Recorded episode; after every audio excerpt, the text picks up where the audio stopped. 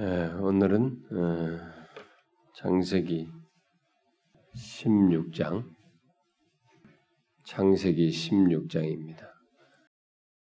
어, 16장 전체를 한 절씩 어, 교독을 하도록 하십시다. 창세기 16장 1절부터 16절을 우리 한 절씩 교독하겠습니다. 아브라함의 아내 사레는 출산하지 못하였고 그에게 한 여종이 있으니 애굽 사람이요 이름은 하갈이라. 사레가 아브라함에게 이르되 여호와께서 내게 출산을 허락하지 아니하셨으니 원하건대 내 여종에게 들어가라.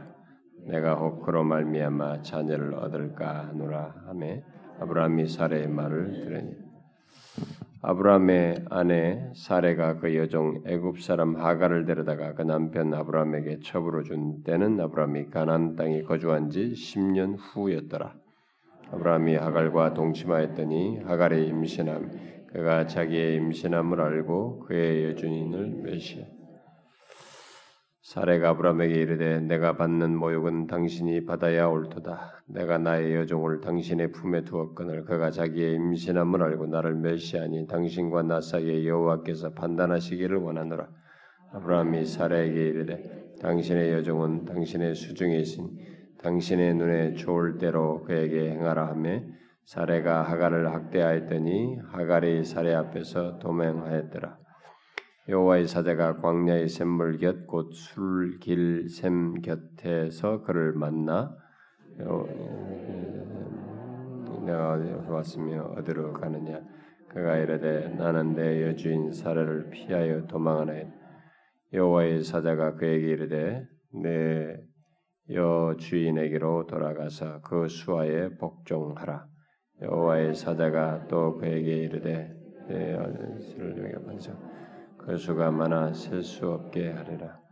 여호와의 사자가 또 그에게 이르되 내가 임신하였은즉 아들을 낳으리니 그 이름을 이스마엘이라 하라. 이는 여호와께서 내 고통을 들으셨음이니이다. 그가 사람 중에 들나귀 같이 되리니 그의 손이 모든 사람을 치겠고 모든 사람의 손이 그를 칠지며 그가 모든 형제와 대항하여 살리라 하니 하갈이 자기에게 이르신 여호와의 이름을 나를 살피시는 하나님이라 하였으니 이는 내가 어떻게 여기서 나를 살피시는 하나님을 배웠는고 함이라. 이러므로 그 셈을 부엘라의 로에라 불렀습니다. 이것은 가데스와 바레 사이에 있더라. 하갈이 아브라함의 아들을 낳음에 아브라함이 하갈이 낳은 그 아들을 이름하여 이스마엘이라 했더라. 하갈이 아브라함에게 이스마엘을 낳았을 때 아브라함이 86세였더라. 이 창세기 16장은 하나님의 약속이 어떻게 될 것이라는 것을 알고 있는 상태에서 이제 우리가 결과 같은 것을 대충 다 알고 읽기 때문에 요 이 장을 우리는 이렇게 일종의 선입견을 가지고 읽게 됩니다. 그래서 이 하갈의 케이스를 하갈과 이스마엘을 그냥 아브라함 역사에 있어서 그냥 부수적인 어떤 그냥 실수로 발생한 사건 뭐 이런 정도로 이게 간단하게 처리를 하고 또 여기서 나타난 아브라함의 역할도 그냥 아주 그냥 뭐 실수로 있게 된 부수적인 어떤 역할 정도로 이렇게 생각하고 넘어갈 위험이 있습니다. 그러나 여러분 우리가 여기서 잘 보셔야 될 것은 이 사건 속에서 만약에 우리가 그런 식으로 생각할 거라면 여기서 하갈과 이스마엘이 이게 도망가잖아요. 그러니까 이게 그러니까 하갈이 도망가죠 임신한 상태에서 그러면 아이고 어차피 약속의 자녀가 아닌데 어? 그뭐 약속의 자녀가 아닌 것을 그냥 됐으니까 그냥 그대로 가게 놔두어 버리고 어디서 뭘 하든 간에 그렇게 해버리지. 그랬으면 더 좋았을 걸. 뭐 이렇게 처리할 수도 있습니다. 근데 잘 보시면 하나님이 붙듭니다. 하나님 불러가지고 다시 데려와요. 어, 이게 첫째 아, 브라함의 역사에서 그냥 뭐 실수적인 내용이라든가 뭐 부수적인 사건으로 취급할 문제가 아니라는 것을 밝혀주는 것입니다.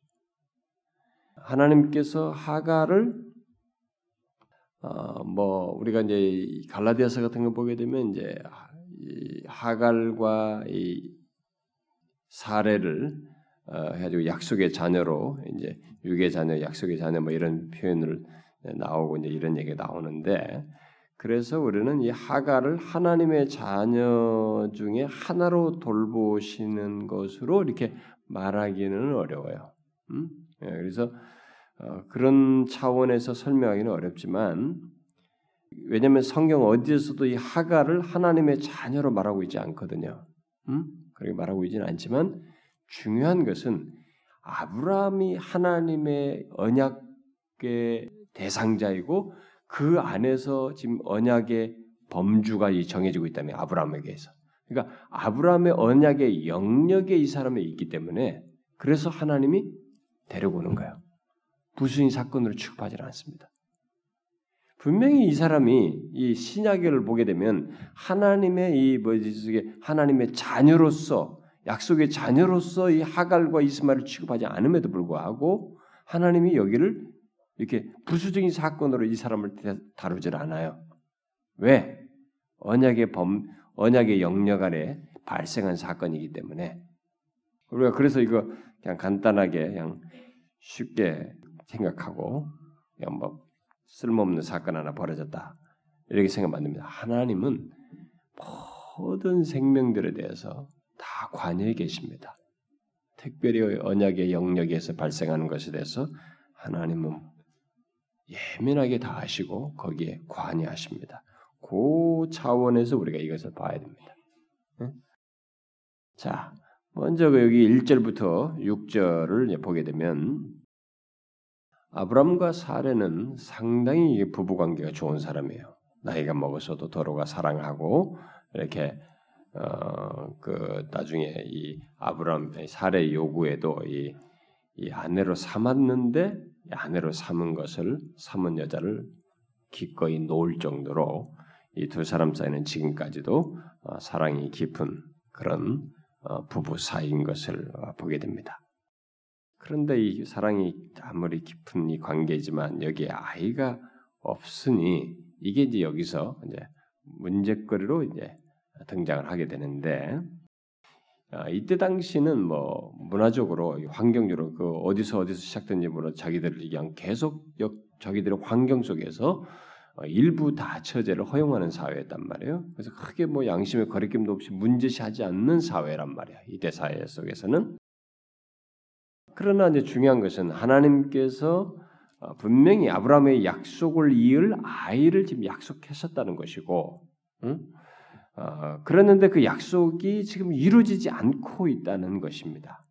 그러니까 제가 지난 시간에도 얘기다시피 사람이 우리가 믿음을 가지고 신앙생활을 하는 데 있어서 제일 우리에게 어려운 문제가 뭐냐면 그 믿음이 현실로 드러나는 그 갭이 현실 속에서 그 믿음의 성취, 믿는 바, 약속한 것, 하나님 말씀하신 것이 현실로 드러나지 않고 있는 그 기간을 견디는 것이 그 기다림이죠. 어, 그것이 우리에게 굉장히 힘든 문제예요. 거기서 우리는 신앙의 연단도 받고 신앙도 증명되기도 하고 그렇습니다. 그래서 예수 믿기 시작하면서 신앙을 가지면서부터 이 기다림이라고 하는 것은 모두에게 발생합니다. 그것이 기다리는 문제를 가지고 우리는 하나님 앞에서 신앙이라고 하는 문제가 이렇게 단련을 받고 성숙의 여정을 합니다. 기다림 없는 신앙이라는 것은 존재하지가 않아요. 그래서 모든 성경에 보면 믿음은 연단, 인내 이것과 맞물려서 같이 나옵니다. 항상. 그러니까 여러분들이 지금까지 살아왔으면서도 다 경험했을 겁니다. 지금도 여러분들은 어떤 것이 기다리는 문제가 있을 거예요. 뭘 하나님께서 말씀하는 도대체 뭐냐 이게 약속하시는데 왜 나는 왜 이러냐 이게 기다리는 문제를 여러분들 가지고 있을 겁니다. 이것이 없는 신자의 삶이라는 건 없습니다. 지금 아브라함의 케이스에서 우리가 그걸 분명하게 보여준 겁니다. 이 아브라함을 믿음의 사람으로 얘기하면서 믿음의 사람의 여정 속에서의 이 믿음이라고 하는 것이 어떻게 삶 속에서 드러나고 이, 이 이것이 진보하며 이 단련되고 성숙하게 되는지를 보여주기는 과정 속에 도대체 이게 약속해놓고 말이지 얼마나 오랜 세월을 끄는 겁니까? 그 여기서 기다림, 이게 우리를 정말로 속된 말로 미치게 만드는 겁니다. 우리를 예수 믿는 우리를 너무 힘들게 하는. 여기서 어떤 사람들이 많이 중간에 낮아빠지는 거예요. 근데 이게 중요한 것은 우리가 이제 결과적으로 성경을 가지고 다이 계시된 내용을 보면서 보지만은 이 과정 속에서 하나님은 긍정적인 일을 거두십니다.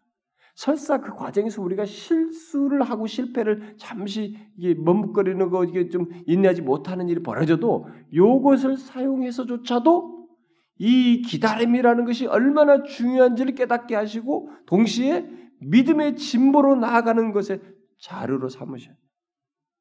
그래서 기다리는 이 문제가 굉장히 중요한 문제예요. 거기서 대, 그것 없이 신앙이 성장하는 사람은 없습니다. 그게 있음으로써 신앙이 성장해요. 가만히 보세요. 여러분들의 경험을 뒤, 뒤를 다 돌아보십시오. 제 자신도 그랬습니다. 내 생각이 내 생각대로가 아닌 것이 그런 그런 그런 것을 경험하면서 기다린다는 것이 결국 나로 하여금 내 자신의 믿음 없음도 드러나면서 내 실체도 드러나면서 하나님을 더 의지할 수밖에 없음을 보게 되고 그 의지하는 그 과정 속에서 믿음의 진보를 갖게 되는 것을 보게 됩니다. 이들도 지금 이제 그걸 경험하는 거예요. 근데 지금 여기는 이제 부정적인 국면이에요. 그런 과정 속에서. 아이를 약속했는데 그의 성취가 성취를 볼 수가 없는 것입니다. 우리는 하나님께서 아브라함에게는 이런 약속을 직접적으로 얘기했는데 사라에게는 직접적으로는 아직까지 얘기하지 않은 것으로 보여집니다. 아브라함을 통해서는 아마 들었을 것 같아요. 약속이 우리를 통해서 후손을 줄 거라는 것을 다 들었을 것으로 보여집니다. 이게 그러니까 아브라함을 통해서 들은 거죠. 그러니까 나중에 보면 18장 그 우리 지난번에 제가 어, 복음잔치 전주에 그 창세기 18장 그 소돔과 고모라 중보하는 내용이 나왔잖아요. 거기서 어, 사례가 듣습니다. 예, 아주 사례가 웃죠. 네가 웃었다는 게 아니라고 잡아떼고 그러는데 어, 이제 거기서 자기가 이제 아이를 가져 내년 이맘때 아이를 가질 것이다라는 얘기를 듣습니다. 그러니까 사례는 직접 듣지 않고 이제 아브라함을 통해서 들은 가운데서 이렇게 약속이 성취되지 않고 그리고 당시 문화적인 환경 속에서는 자식을 낳지 못하면 어? 어, 이것을 수치로 여겼단 말이에요. 그러니까 이 수치스러운 이 시간을 이 사람이 견디지 못하고 있는 것이에요. 자, 그 가운데서 지금 어, 아브라함은 하나님께서 다른 여자를 통해서 아이를 주실는지 모른다고 하는 이런 부분에 유혹을 받게 돼요. 물론 자기가 그런 생각을 이때까지 하지 않았었겠지만은 이 사례의 이런 얘기를 들었을 때 그쪽으로 생각을 좀 오픈한 것 같습니다. 그러니까 이제 따라가 아내 요청대로 따라서 하는 거예요. 어, 나이가 많아지면서 어, 또 사례 사례가 약속된 어떤 그 자의 어머니가 될 희망도 점점 사라지고 있는 상태에서 결국 사례가 먼저 아브라함에게 제안을 하죠. 자신의 종을 첩으로 아내로 맞이해서 아이를 가져라. 그래서 만일 이때 당시에는 이제 그런 개념들이 있는 것이죠. 예, 첩으로 줬는데 이 아이가 이제 자식을 낳으면 그 아이를 이제 자기 아이로 이제 삼을 양 생각하고 할 양으로 그런 제안을 이제 사례가 한 것입니다.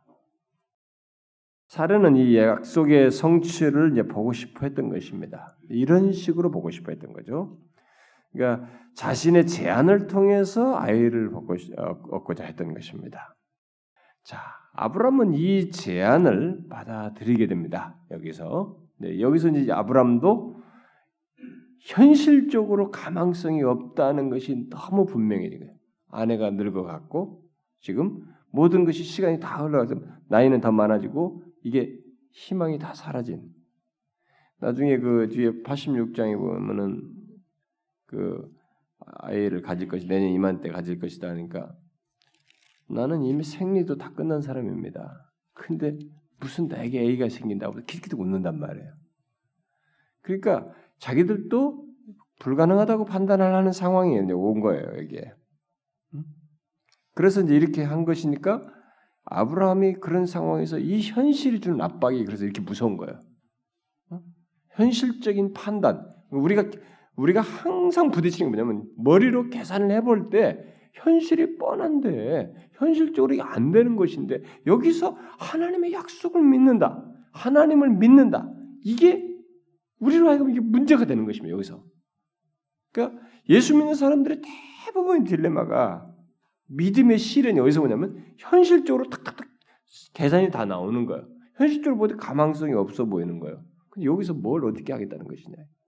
그러니까 나이가 먹었고 다 늙었고 이제 다 찼단 말이야. 도저히 아, 이 가망성이 사라졌단 말이야. 그러니까 아 이 길일 수 있나? 하나님은 어차피 씨는 씨인데 나라는 씨는 계속 약속했으니까 나라는 씨를 통해서 이쪽으로 해서 지금 이런 제안을 통해서 그러면 이렇게 해도 법적으로는 살해의 자식으로 둘 수도 있으니까 그럼 이렇게 해서도 할 수 있나? 라고 하는 쪽으로 착 열리는 것입니다. 그리고 여러분 우리들이 어떤 것을 이렇게 현실적으로 막히고 답답했을 때 믿음을 갖는데 믿음이 현실과 매치가 안 돼. 현실이 너무 명약관에 가능성이 없어. 믿음대로 하, 생각했을 때도 이게 현실성이 없어 보여요. 이랬을 때 어떤 안이 하나 떠오른단 말이에요. 어떤 제안이 온단 말이에요. 어떤 가능성이 있단 말이에요. 이때 우리들은 대부분 긍정적으로 생각합니다. 이 길을. 믿음의 눈으로 볼 때 아니면 아닌 것으로 딱 선을 긋는 게 아니라 아 그렇지 그럼 하나님은 이렇게 이렇게 그러니까 하나님을 여기다 다 대입시켜 버려. 하나님의 말씀 주셔서 대입을 다 시켜도 아 그럼 이렇게 이렇게 됐지 이렇게 될 거야. 이런 식으로 딱다 다 합리화시키는 성향이 있습니다. 사실 우리들이 초급하고 답답하고 뭔가 돌파구를 찾고 있고 뭔가 필요가 있고 원함이 있어요. 그런 내 욕심도 있고 이런 것들이 사실상 꿈틀거리고 있는데 지금 초급해서 생기거든요. 지금 믿음이 없, 믿음을 불신앙의 여건 속에서 이러고 있단 말이에요. 그런데 여기서 딱 이런 제안이 들으니까 이게 하나님이 그러시는 이 길로 주시는가 보다라고 판단을 하면서 이게 다 여기 조합을 해버려요. 예수 믿는 사람들이 이런 현실 속에서 이런 합리화 속에서 많이 넘어지는 것입니다. 우리가 이걸 배워야 됩니다. 왜냐하면 이 경험 세계는 지금 이 아브라함의 경험 세계는 예수 믿는 사람들 뭐 오래 믿고 믿음이 소위 좋다고 하는 사람들도 수도 없이 부딪히는 상황이에요. 이런 경험을 많은 사람들이 합니다. 자, 아브라함이 이제 그렇게 해요. 그래서 이 제안을 이제 받아들이고 이제 그 일을 하려고 하는데 우리가 이제 주목할 것은 이 부부가 지금 하는 행동이 무엇인가 하는 거예요. 이 부부가 지금 무엇을 하고 있나라는 겁니다. 여러분, 우리는 지금 이 답을 가지고 있습니다. 이 성경을 보니까 이게 바르지 않다는 것을 우리가 답으로 알고 있습니다.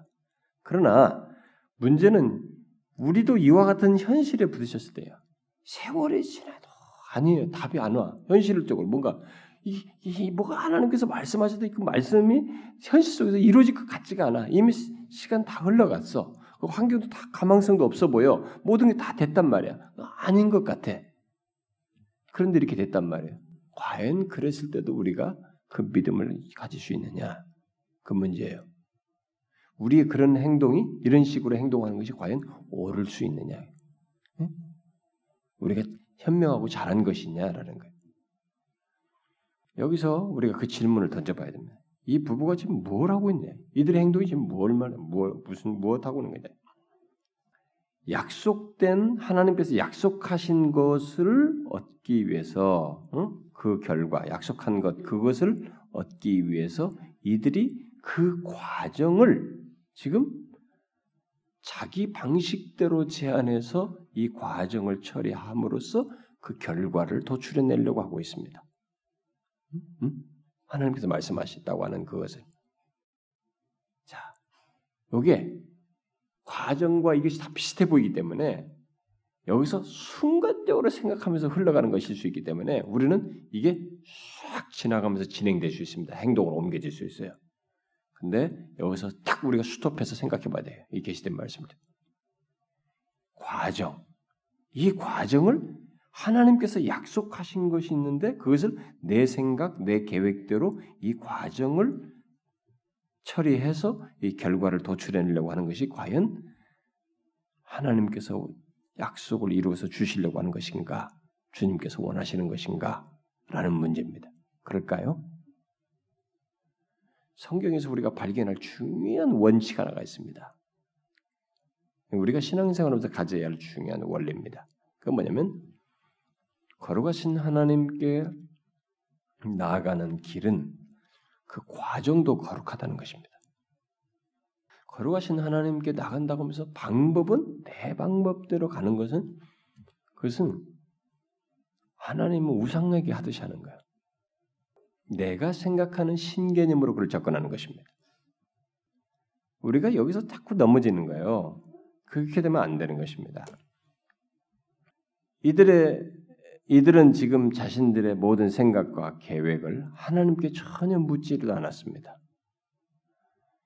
자신들에게서 어, 나온 인간적인 계획이었을 뿐, 뭐 다른 것 아닙니다.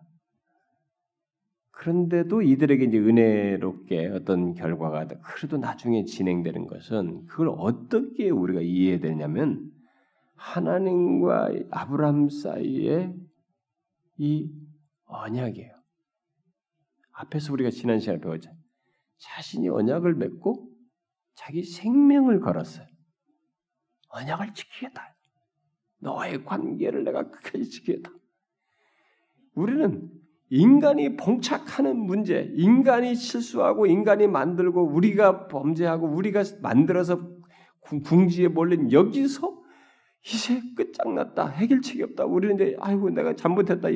괜히 했다. 이거 어쩌면 좋아. 여기서 이렇게 해서 막막한 상황에서 어떤 소망스러운 길이 많이 열린다면 그건 여러분과 제가 잘나서가 아니에요. 우연하게 상황이 만들어진 거 아닙니다. 하나님이 길을 내시는 거예요. 대부분. 대부분이 아니라 전적으로.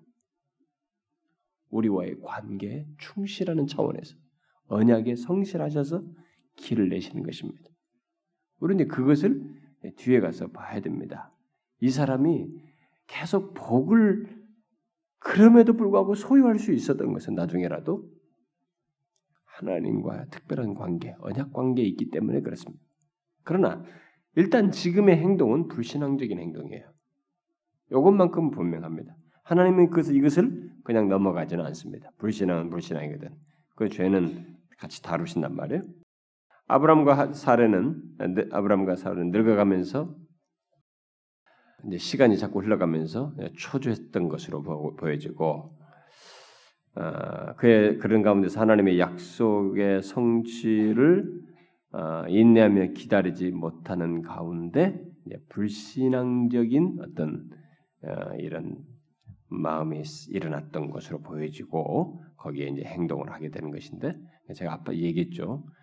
예, 믿음을 지키지 못하고 그 상황에서 이렇게 기다리는 가운데 현실의 압박이 오래될 때 거기서 불신앙이 계속 꿈틀대.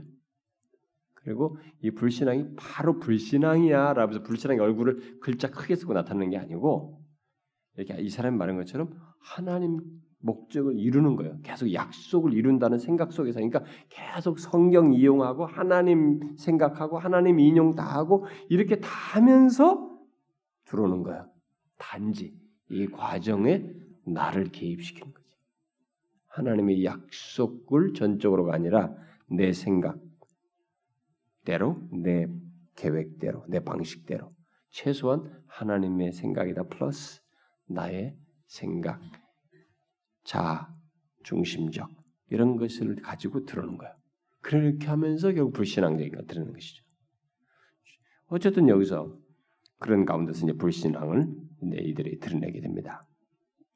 어떻게 이들이 하나님께서 약속을 잊으실 잊으실 수 있는 것처럼 생각할 수 있었을까?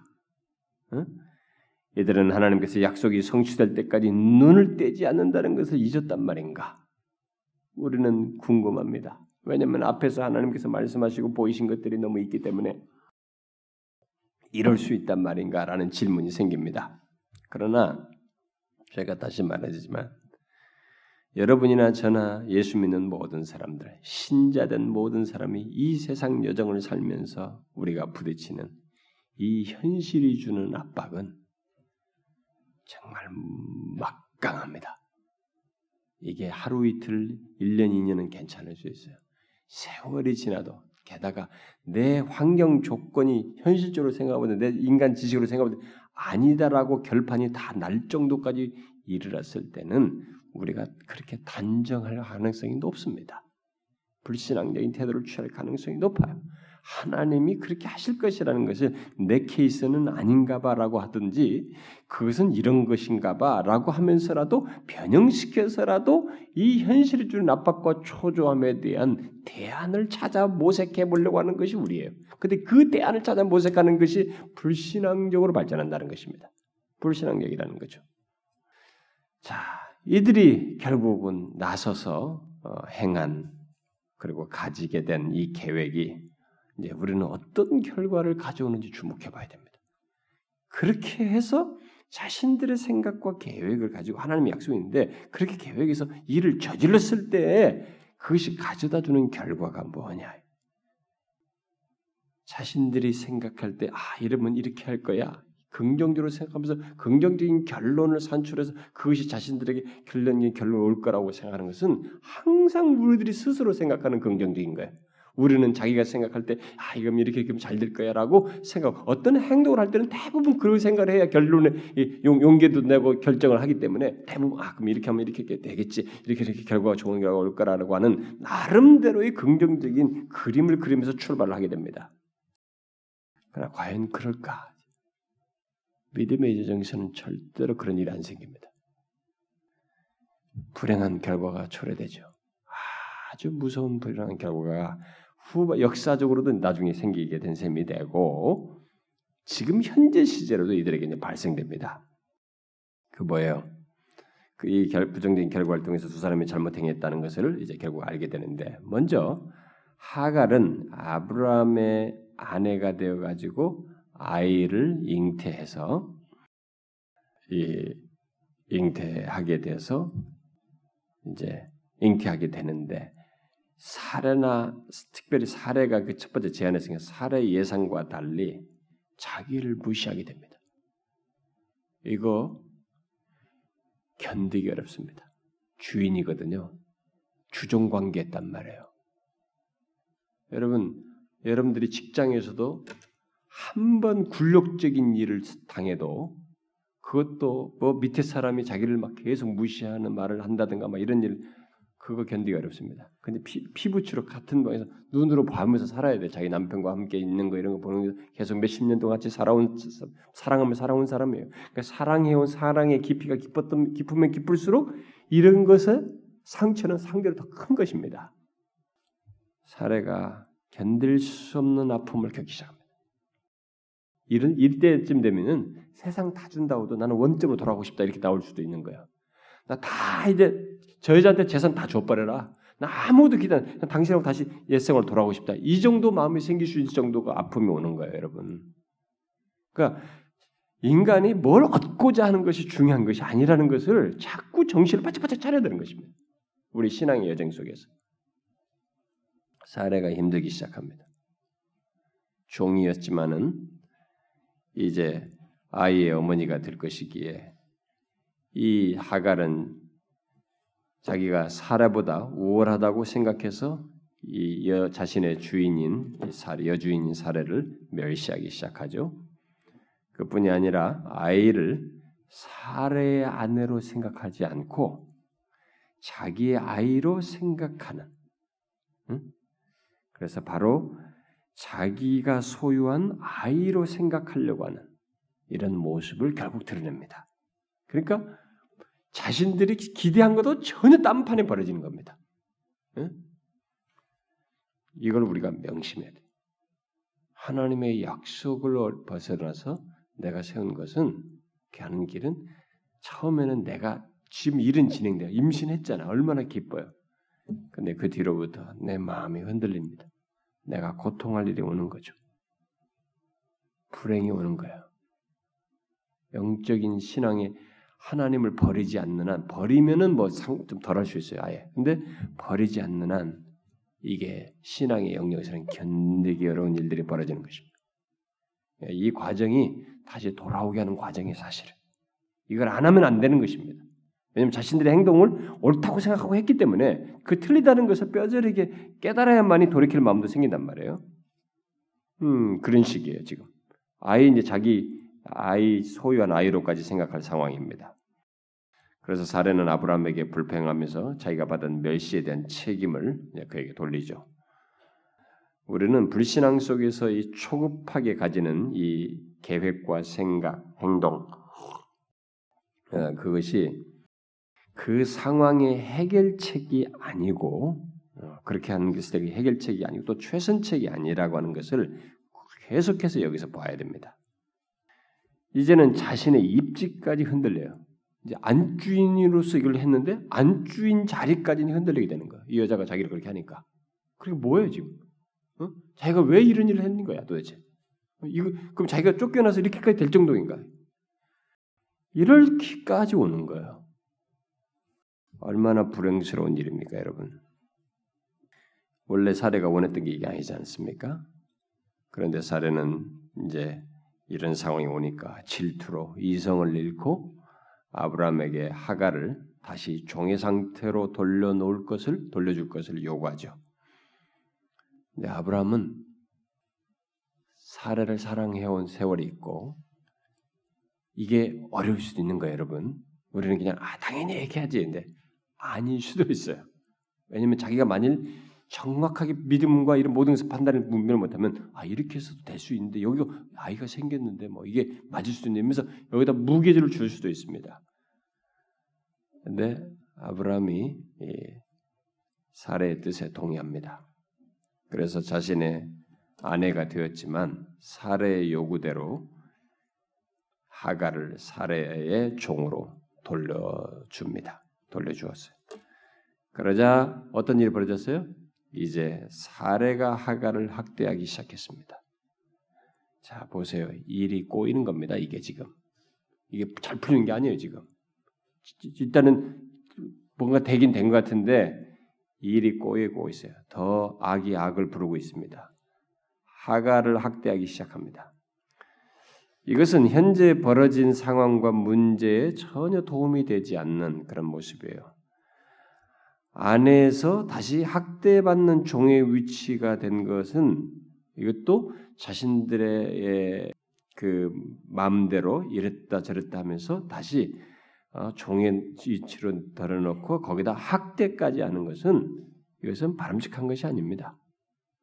이건 우리가 볼 때, 어, 이거 성경적으로 이렇게 하나님의 언약대로 원래 제대로 잘 됐네. 하나님의 언약은 의로운 언약이에요, 여러분. 불의함을 용납하면서 하는 언약이 아닙니다. 우리들이 자꾸 그런 식으로 생각하면 안 되는 것입니다. 이 십자군 전쟁할 때처럼 그냥 기독교의 자기 하는 걸 정당화하기 위해서 막 여기다 저기다 막 합리화시키면 붙일 문제 아니에요. 어?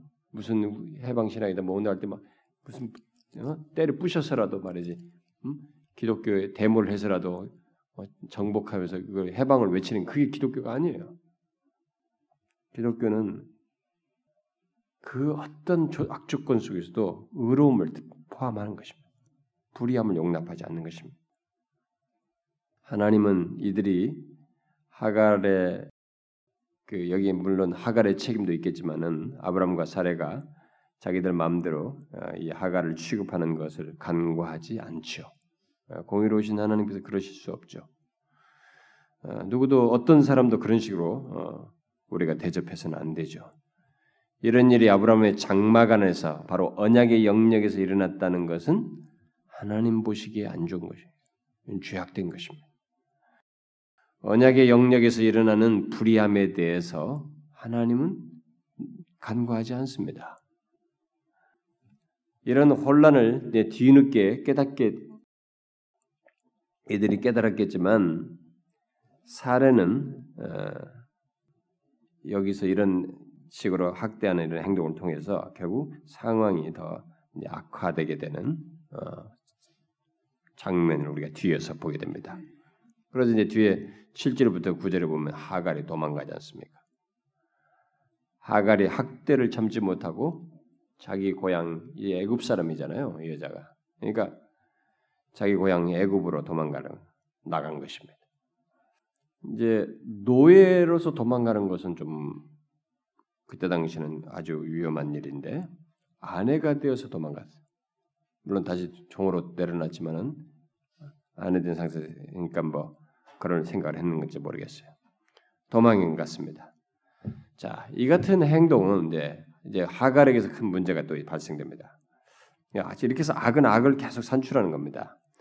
이 하갈에 뭐가 문제겠어요? 이 사람 이 하갈의 행동은 학대 자체 때문에 도망가는 것이기도 하지만은 지금 이 사람은 잘못하는 것이 자기가 낳을 아기가 살해 아기가 되는 것을 원치 않았다는 것입니다. 지금 요게 지금 이 사람이 지금 잘못하고 있는 것이에요.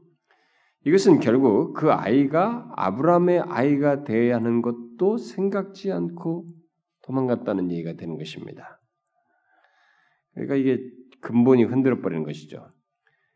하갈은 아브라함이 받았던 약속의 의미도 또 아브라함과 맺은 하나님의 언약이 자기에게 어떤 의미가 있는지도 뭐 전혀 깨달지 못했던 것으로 보입니다. 이런 행동을 한 거 볼 때.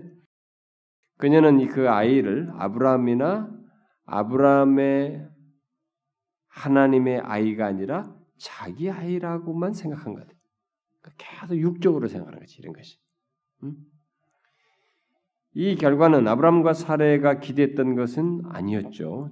전혀 결과 영당판인 결과가 나왔습니다. 이것은 다 불신앙으로 인해서 생겨난 결과입니다. 그것을 계속 생각해야 됩니다. 불신앙으로 인해 생겨난 결과 이게 뭐냐 이게 생각해야 됩니다. 하갈은 이 특별한 케이스로 이 아브라함의 가족의 이론이 되었지만 이 가족을 지금 이탈했습니다. 그러면 이 아이도 결국 아브라함의 아이인데, 에? 그러면 그냥 내버려 둬야 하는가? 아까 제가 앞에서 얘기했습니다.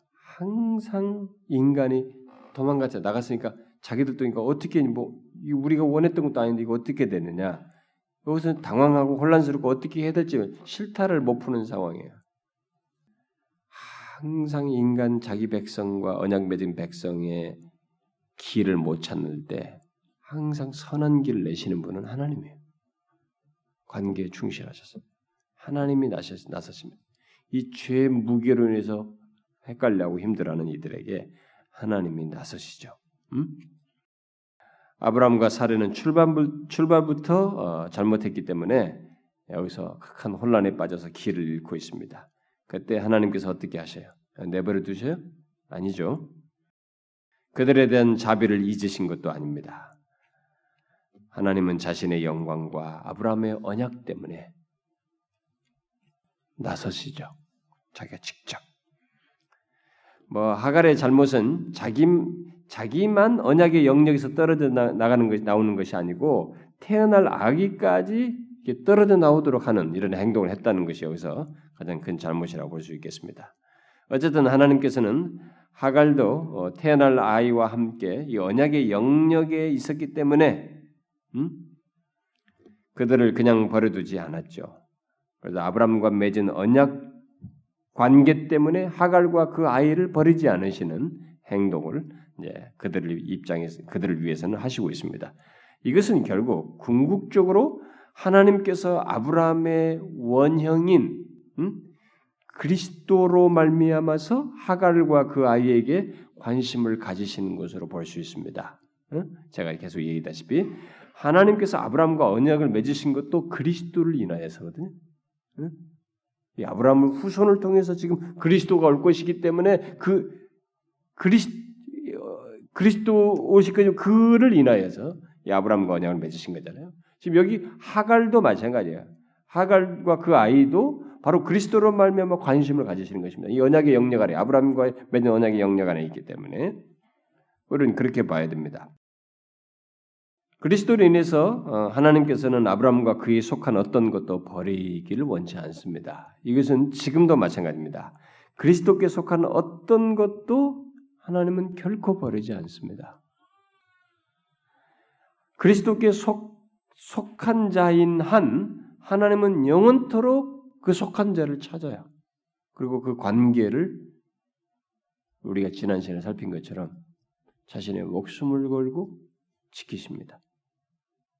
이걸 이 실수하고 있는 이들 이 장면에서도 하나님은 드러내시고 있습니다. 하나님께 강팍해지지 않는 한 하나님의 언약의 영역 안에 있는 자들을 하나님은 버리지 않아요. 자신의 이 돌봄 아래 두시기를 원하시죠. 그래서 아브라함의 하나님, 이삭의 하나님, 야곱의 하나님. 이 그 가족 안에는 에서도 있고 뭐 복잡해요 여기에 말 안 듣는 문제 수정이 있어요. 그럼에도 불구하고 아브라함의 하나님, 이삭의 하나님 이렇게 언약 안에 있는 그들을 강팍해지지 않는 한 그들을 버리지 않으시려고 하시는 그런 차원에서 아브라함의 하나님, 이삭의 하나님 이렇게 단위를 패밀리로 묶으셨어요. 구약에서부터 성경 보면은 그래서 간수에게 사도행전 16장에서 주 예수를 믿으라 그러면 너와 내 집이 그랬어요. 이게 구약에서부터 흘러온 구원 단위의 유니트예요. 유니트. 그 언약 안에 언약 안에서 가족을 언약의 영역 안에 이 가족이 있기 때문에 이들을 그 안에서 이들이 강팍해지지 않는 한 그들을 돌보시기 원하시고 버리지 않기를 원하시는 것입니다. 기계적으로 누구를 다 언약 안에 두고 버리지 않는다는 얘기가 아닙니다. 기계적으로 한다는 게 아니에요. 이들은 인격적인 관계 속에서 하지만은 하나님은 그것을 언약을 이렇게 범주 안에서 그들을 버리지 않기를 원하신다는 것을 보여주는 것입니다. 자, 바로 그런 맥락에서 하나님께서는 이제 하가를 찾으신 것이죠. 하나님의 사자가 애굽으로 가는 길샘 곁에 있던 하갈에게 나타났습니다. 여기 하나님의 사자는 구약에서 인간의 형상으로 나타나신 하나님. 왜냐하면 뒤에 가서 하나님이라고 하거든요. 이를 나를 살피시는 하나님을 여기서 만났다. 응? 하갈이 자기에게 이르신 여호와의 이름을 이제 여호와로 알았단 말이에요. 그러니까 성경이 이렇게 묘사를 할 때 이런 것들은 다 뭐냐? 하나님으로 고백을 하는 하나님으로 시인하게 되는 여호와의 사자는 다 누구냐? 우리가 성경 성경에서 일반 일반 성경을 해석할 때 이것이 바로 장차 육신을 입고 오실 그분이 이렇게 형상으로 이렇게 드러나셔서 나타나신 성자 하나님으로 말을 하는 것입니다. 하나님으로 호칭을 받으면서 인간의 모양새를 가지고 있는 분은 예수 그리스도밖에 없어요. 그래서 다니엘서에서 인자 같은 이로 말을 하기도 하고 그러죠. 자, 그 그분이 나타나셨어요. 그래서 여호와의 사자가 아, 묻죠. 뭐예요? 살의 여종 하가라, 네가 어디서 왔으며 어디로 가느냐? 이렇게 물었습니다. 이것은 하나님께서 하갈이 자기가 하고 있는 행위를 바르게 생각하도록 어, 묻는 질문이죠. 깨닫도록 하는 질문이죠. 그녀가 도망해서 자기의 아이와 떨어져 사는 것은 어, 하나님과 그의 약속으로부터 분리되는 것이에요. 이것은 자기로서는 가장 불행스러운 선택을 하는 것입니다. 하나님의 약속으로부터 분리되는 것이니까. 응? 그 자기가 지금 음, 그 대답을 하지만은 이 대답이 자기는 무슨 대답인지도 모르고 하는 거예요. 사실은 그냥 어, 그런 영적인 이해 같은 건 하나도 없이 대답을 하는 거죠. 음? 나는 내 여주인 사례를 피하여 도망합니다. 그러니까 이 피상적이고 이 껍데기만 보고 얘기해요. 이 안에 지금 언약으로부터 벗어난 약, 하나님의 약속으로부터 이, 멀어지는 것이 얼마나 불행스러운지 이런 것은 생각을 못하고 그 겉으로 드러난 이 얘기만 지금 대답으로 하고 있는 것이죠. 잘 모르고 하는 얘기입니다. 그래서 하나님께서는 그녀에게 다시 돌아가서 자기 너의 주인인 어, 사례 수하에서 복종하라. 그 수하에 복종하라. 이 말이 여러분 어떻게 들리세요? 다시 들어가 가지고 그 주인 사례 수하에 복종해라. 하갈이 학대를 받고 도망한 처지예요. 그런데 어떻게 이런 명령을 할 수 있을까?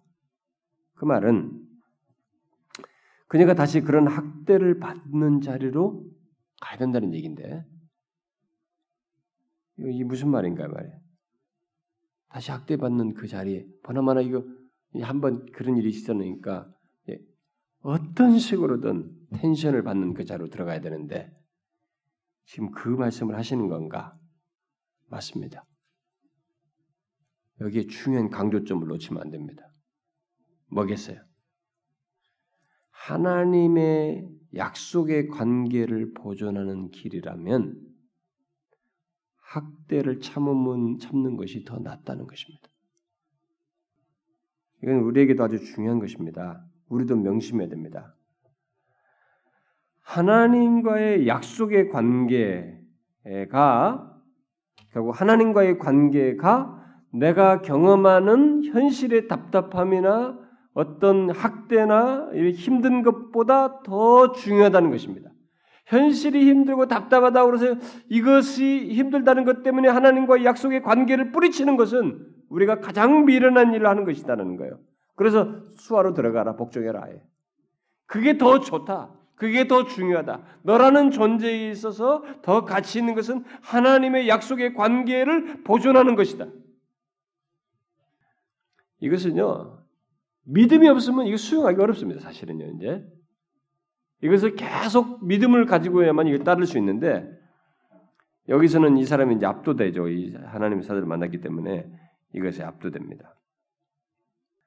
하나님과의 언약의 그 관계를 위해서라면 모든 것을 기꺼이 희생해야 한다는 것을 어, 말을 해주고 있습니다. 그리고 그녀는 그 아이를 자기를 위한 아이로만 생각했던 이런 자존심을 버리고 하나님을 위한 아이로 생각해야 된다는 것을 결국은 이런 말들을 통해서 이제 깨닫게 되겠죠. 그 가운데서 그녀가 아, 이제 학대를 받게 되면 어떻게 되겠어요? 돌아갔는데 그 가운데서 학대를 받게 되면 이 말씀을 다시 돌아가라고 했으니까 하나님께서 그녀를 위로해 주실 것입니다. 하나님은 그냥 무관심한 분이 아니에요. 어떤 것으로든 우리의 길을 찾으시는 분이셔요. 자기가 말씀했으면 거기에 관련돼서 어떤 일을 하시는 것입니다. 그래서 먼저 하나님을 위해 순, 그러니까 그 학대를 받는다 할지라도 그 가운데서 하나님께서 위로를 줄 것이기 때문에 먼저 하나님을 위해서 순종하는 것이 중요하다. 그것을 먼저 배워야 된다는 것입니다. 우리들 역시 부당한 일을 당하고 뭐 힘든 현실이 있다 할지라도 그런 일들로 인해서 하나님과 하나님의 백성과 교회 등을 돌리고 하나님과의 관계를 소홀히 하고 멀어지는 것은 가장 큰 손실을 보는 것입니다. 결코 해서는 안 되는 일을 하는 것입니다. 그것은 마치 생명을 버리고 대신 밥 한 그릇을 얻겠다고 하는 것과 비슷한 거예요. 응? 그래서 이렇게 말씀하시는 거예요. 그런 차이예요, 여러분. 우리는 눈을 떠서 봐야 됩니다. 다른 내가 지금 현실이 어떠냐 이게 가지고 힘들자 이 압박이 어떻다 학대가 어떻다 이것보다 더 중요한 것이 하나님과의 관계예요. 하나님의 백성과 교회입니다. 언약 백성의 범주 안에 있는 것입니다. 하나님과의 약속의 관계를 보존하는 것입니다. 이게 우리에게는 생명이 생명 같은 것이. 어? 여기서 도피만 하면 그것은 진짜 밥 한 그릇을 위해서 도피하는 것이에요. 피하면. 그걸 여기서 가르쳐 줘요. 그 다음에 10절부터 12절에서 하나님께서 하갈에 대해서 말을 하죠. 하나님의 사자가 학대를 당한 하갈을 위해 위로하기 위해서 그에게 미래 이 얘기를 장래에 대해서 얘기해 줍니다. 그녀가 아들을 낳으면 아이의 이름을 하나님이 들으신다, 들으신다. 하나님의 들으심을 뜻 의미하는 이스마엘이라는 그 이름으로 지을 것을 말씀해 주었습니다. 그 이름은 하나님께서 아브라함 장막에서 겪은 하갈의 고통을 간과하지 않으셨다는 것을 들으셨다는 거니까 그것을 뜻하기도 하고 또 앞으로도 네가 그런 걸 할때 네가 여기에 순종해서 그렇게 하게 되면 네가 부르짖는 것을 듣겠다고 하는 의미도 있어요. 그러니까 앞으로 하나님께서 하갈과 함께 계실 것이라는 말도 포함되어 있는 것입니다. 동시에 아브라함을 부끄럽게 하는 것도 포함되어 있는 거예요. 하나님은 네가 너희들이 학대한 이 하갈의 부르짐을 들었다는 거지. 하나님께서는 자기 자녀들의 죄를 묵과하지 않습니다. 너희들은 내 백성이니까 그냥 죄 같은 거 나 신경 안 써. 이러지는 않아요.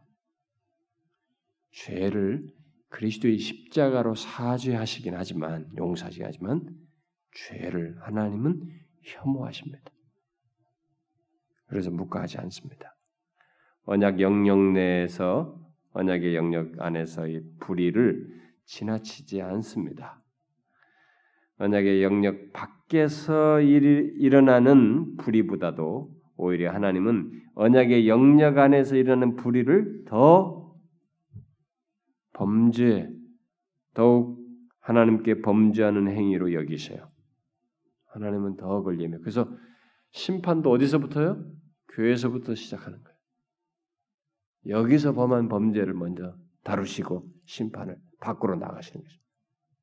여기를 그 이스라엘 백성들의 성전에서 범죄하는 것을 가지고 못 견뎌 하신 것입니다. 어? 이스라엘 백성들. 그래서 이방인들이 이 이걸 쓰러뜨린 것을 얼마나 자신의 이름이 막 모독당하겠어요. 그럼에도 불구하고 이방인들 그 야만인족들을 들여다가 다 쓸어버리자. 그걸 우리가 생각해야 됩니다. 하나님이 우리 죄를 그냥 대충 아 그냥 좋은 이웃집 아저씨처럼 그냥 눈 감아주는 그거 아니에요. 싫어하십니다. 오히려 더 하나님께 범죄하는 행위 취급하셔요. 따라서 여기 이스마엘이라는 이름은 하가를 학대하는 아브람과 살에 대한 고발장이라고 볼 수 있는 것이죠. 하나님의 사자는 또 하갈에게 그 아들이 장차 큰 민족을 이룰 것과 그가 사람 중에 들나기가 될 것이라는데 이게 뭐겠어요, 여러분? 나중에 들나기가 되니 네? 들나기요.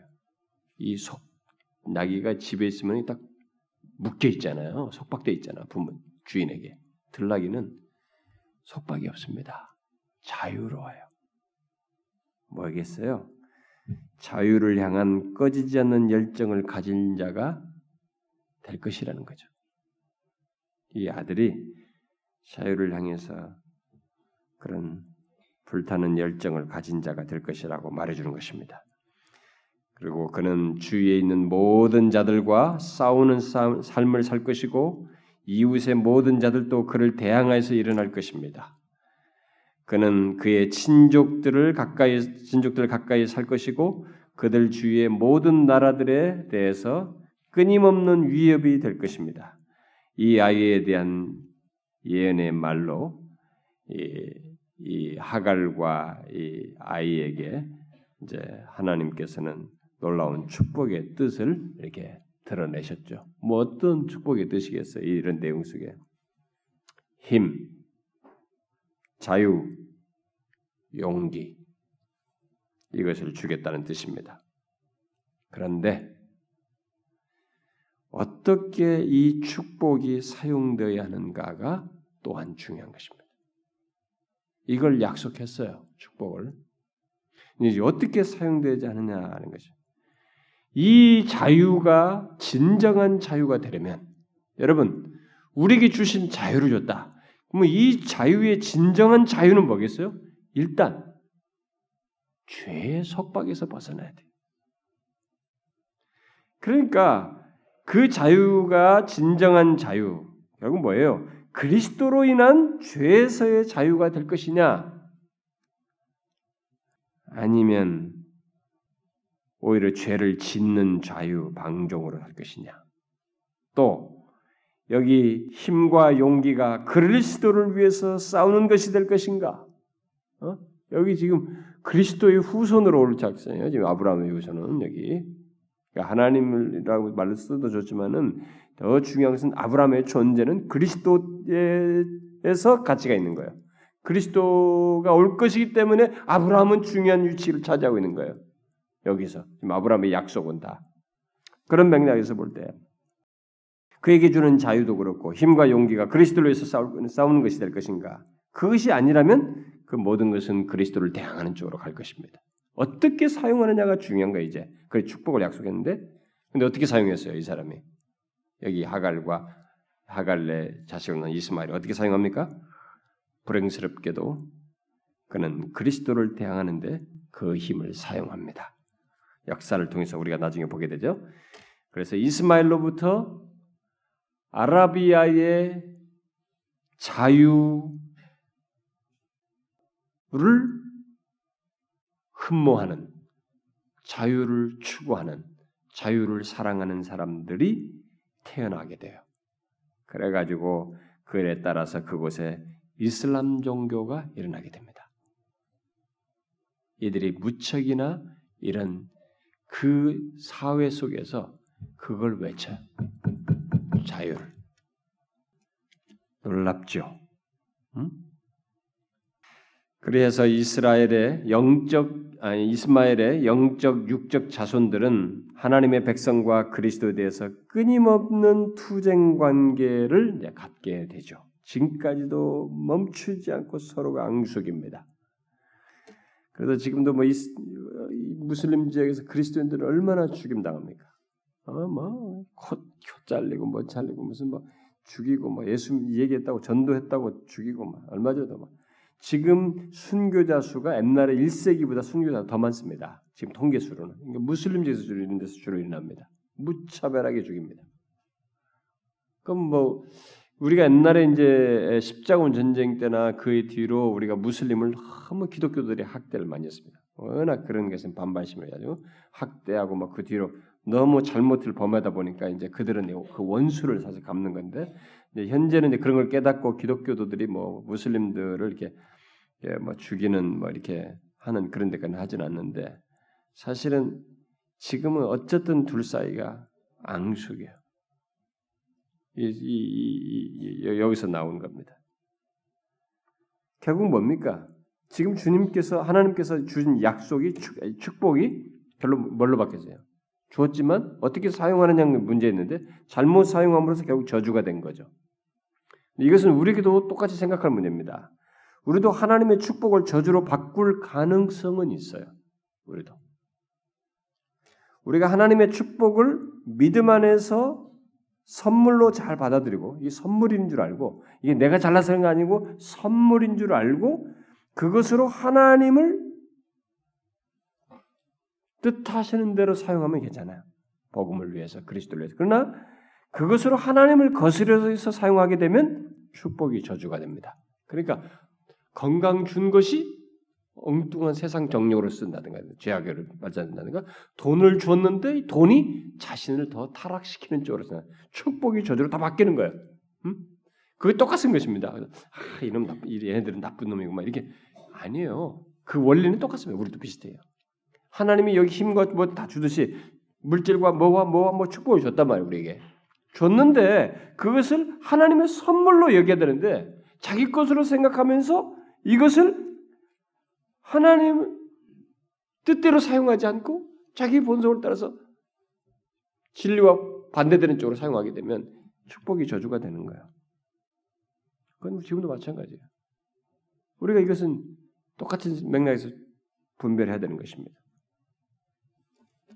자, 그러면 뒤에 이제 13절, 16절에서 마지막 얘기를 봅시다.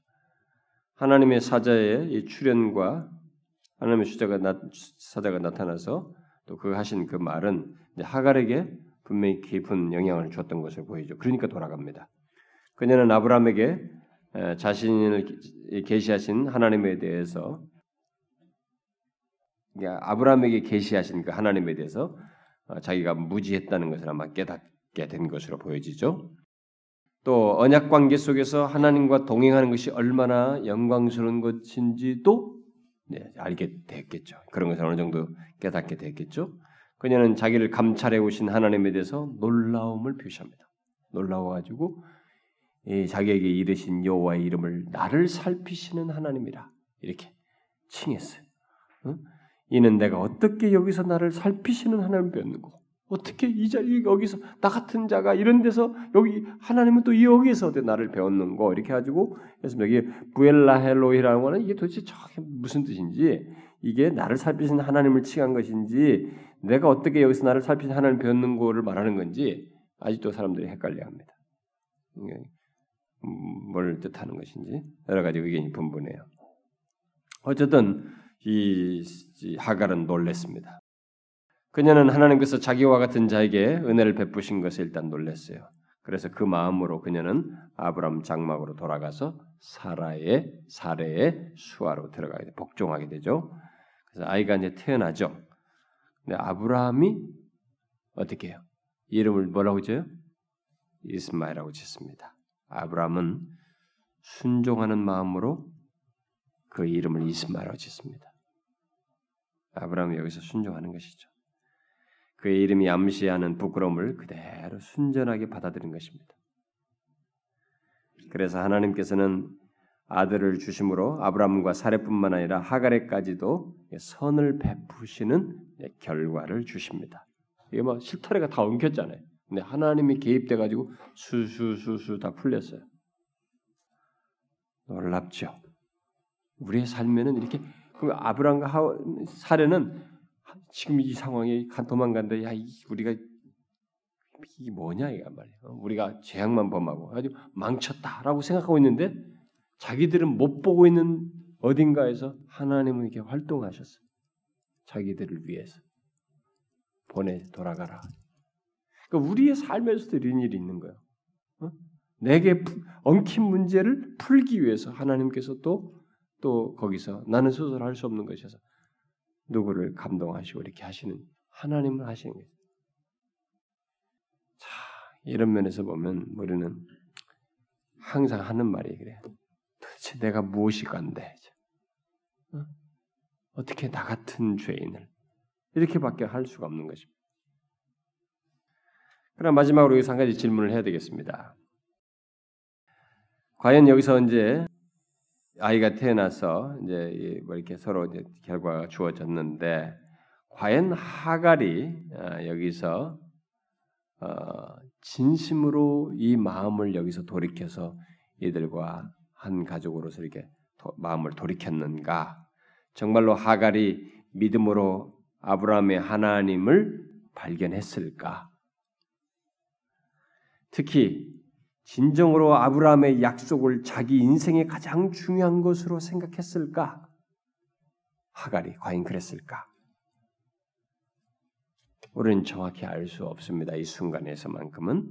그러나 후에 이스마엘이 이 어머니가 이렇게 떠날 때, 도망갈 때와 같은 그런 교만함과 거친 모습을 뒤에 나타내 똑같이 나타내고 아브라함의 약속에 대해서도 경멸함을 드러내는 것을 보게 됩니다.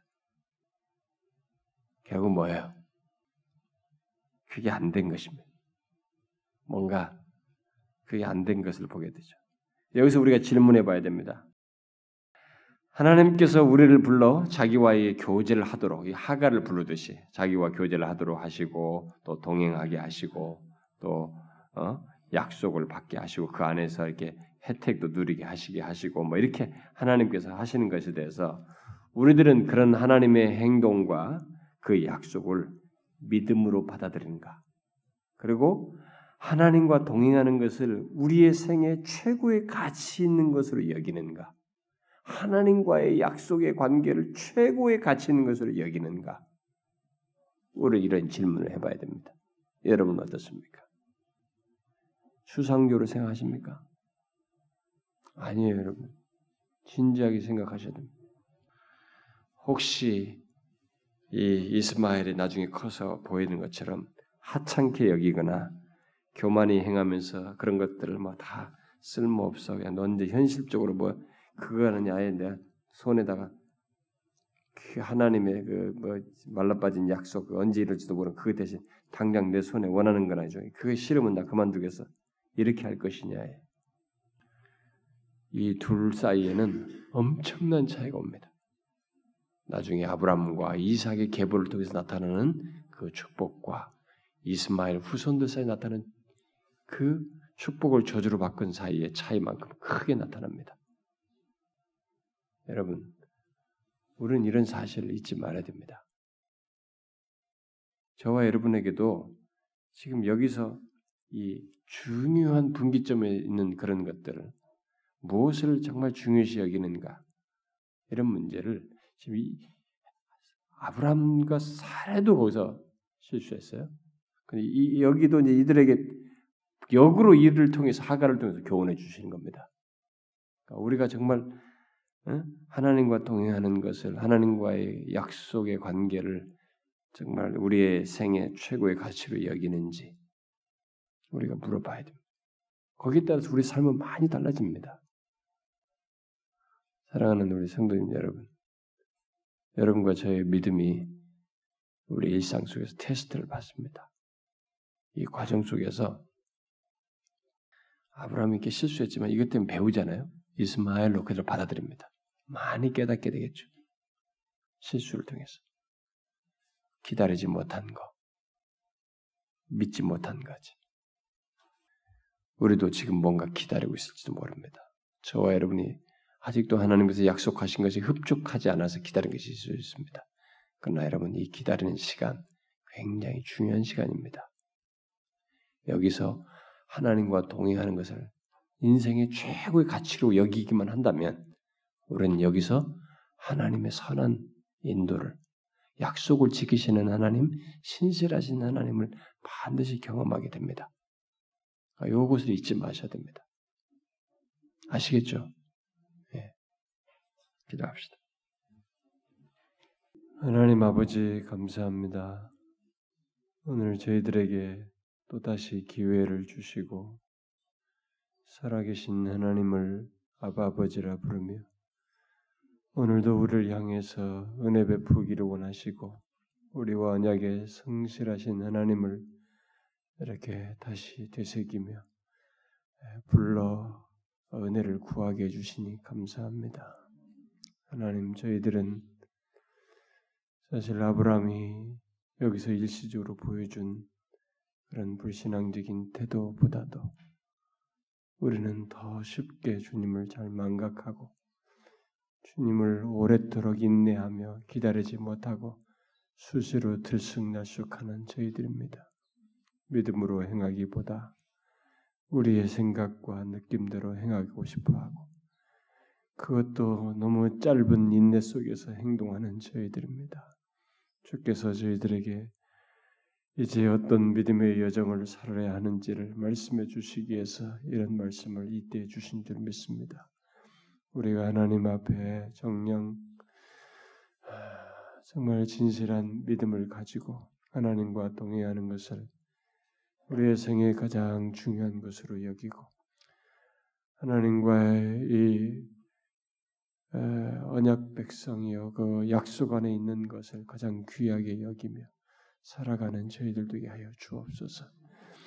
그것을 가볍게 여기게 할 만큼 이 현실의 압박과 어, 학대에 해당할 만큼의 어떤 현실적인 어려움이 있다 할지라도 그 가운데서도 흔들리지 않냐고 어, 은혜의 언약 안에 머물기를 구하고 그것을 주님과 동행하기를 소중히 여기며 나아가는 저희들 되게 하여 주옵소서.